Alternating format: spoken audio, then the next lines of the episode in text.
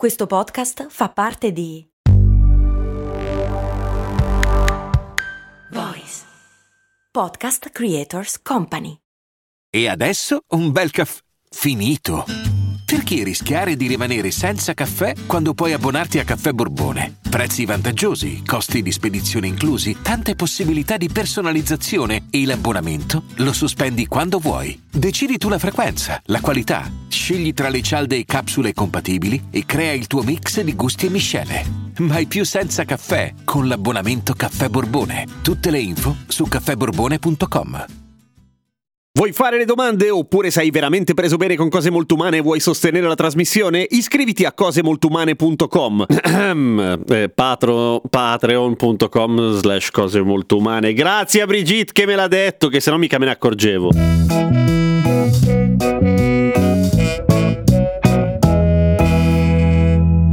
Qualcuno che vuole restare anonimo Sarà sicuramente qualcuno della narcotici, Gem. Vogliono fotterti. Mi chiede, ma il THC da dipendenza e soprattutto com'è la crisi di astinenza se esiste? Esiste! Ovviamente, allora, il THC, cioè la, la ganja, la marijuana, le, le, cannette, ecco, creano dipendenza, sono a tutti gli effetti, è a tutti gli effetti una droga. Dopodiché, fra tutte le droghe, alcol e caffè compresi, ha la crisi d'astinenza più blanda di tutte, nel senso che è più facile resistere, piuttosto che alla mancanza di birra, capito? Paura. Però ce l'ha e dura anche un pochino, dura i suoi 28 giorni, ma prima di capire i meccanismi della crisi d'astinenza bisogna capire che cosa fa il THC a noi e al nostro corpicino. Allora, prima di tutto cosa fa nel cervello, perché è lì la parte importante e anche la parte divertente se vogliamo. Allora, noi nel nostro cervello abbiamo i cannabinoidi, che sono delle cose... Dove per cose intendi neurotrasmettitori, immaginiamo, no?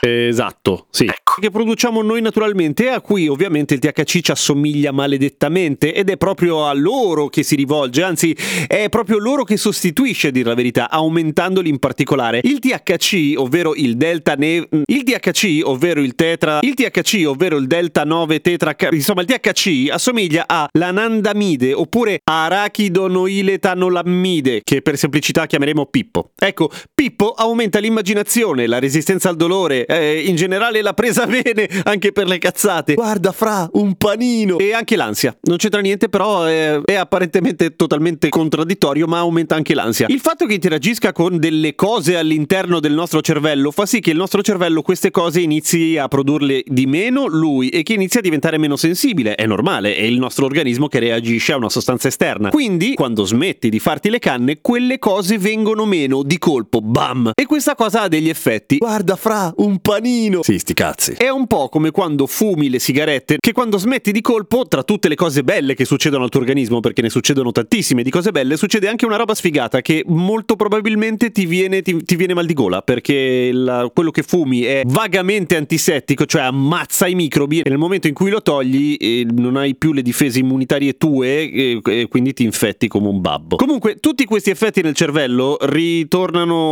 a posto in relativamente poco tempo, ma c'è un ma, se sei adulto. Questo l'avevamo già detto una volta, sembra un messaggio contro la droga, ma non lo è. Giusto per fare chiarezza, io non fumo le canne semplicemente perché ogni volta che fumo mi viene un sonno boia, per cui semplicemente non è divertente. Succede, ad alcuni di noi succede ed è una roba fisiologica, appunto. Ma sono totalmente per la legalizzazione. Ma è vero che se sei giovane, cioè adolescente, cioè se sei nell'età dello sviluppo, alcuni degli effetti sul cervello sono permanenti, ahimè, e alcuni riguardano la capacità di concentrazione e la memoria, soprattutto a breve termine. E questo poi, come potrai immaginare, nella vita potrebbe essere un cazzo di casino, per cui da zio noioso ti dico vacci piano se sei nell'età dello sviluppo. Se sei grande fai un po' il cazzo che ti pare. Ma tornando quindi agli effetti della crisi d'astinenza, cioè stai fumando le canne e sei dipendente. E per essere dipendente dalle canne bisogna fumare tutti i giorni per più di 10 anni, per cui insomma ce ne vuole un po', ma smetti di colpo. Giorno 1, mal di testa. E ti viene mal di testa, questo è normale. Inappetenza perché in realtà gli ultimi anni della tua vita ti sei nutrito solamente in chimica, hai la nausea, non riesci a dormire perché non ti fumi più quella della buonanotte, hai l'ansia,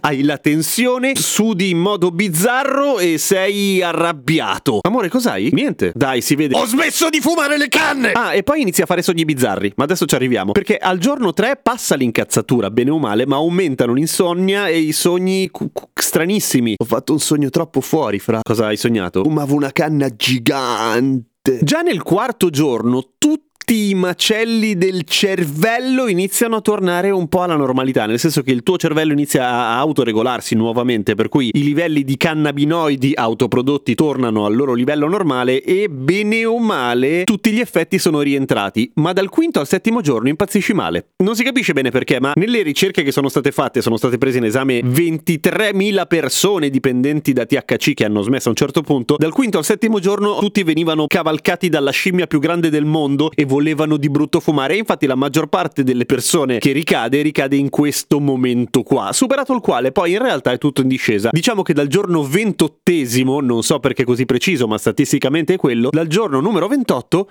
basta hai smesso di fumarti le canne. Ora sei di nuovo una persona per bene. Dopodiché, essere dipendenti, come abbiamo detto, significa fumare ogni giorno per un sacco di tempo, per cui non è proprio facile. Ma in realtà il grosso della dipendenza da THC è dato dall'abitudine, nel senso che ovviamente, essendo una droga leggera e non è, essendo molto diversa dalle droghe tipo cazzo ne so, l'eroina, la ganja è una droga che ti permette di fare la tua vita in modo abbastanza normale, per cui entra nel tuo quotidiano tranquillamente se fumi tanto. Quello che ti manca poi appunto è l'abitudine e soprattutto il fatto che probabilmente fra gli effetti belli che vedevi c'è quello che ti rilassa un pochino e quando smetti ti sale la carogna. Prima ti sale una carogna assolutamente esagerata, poi ti torna la carogna della vita normale perché perché c'è anche quella cosa lì, ed è una componente, la carogna. La carogna! E bisogna farci pace. Ciao carogna! Ciao! A domani con cose molto umane.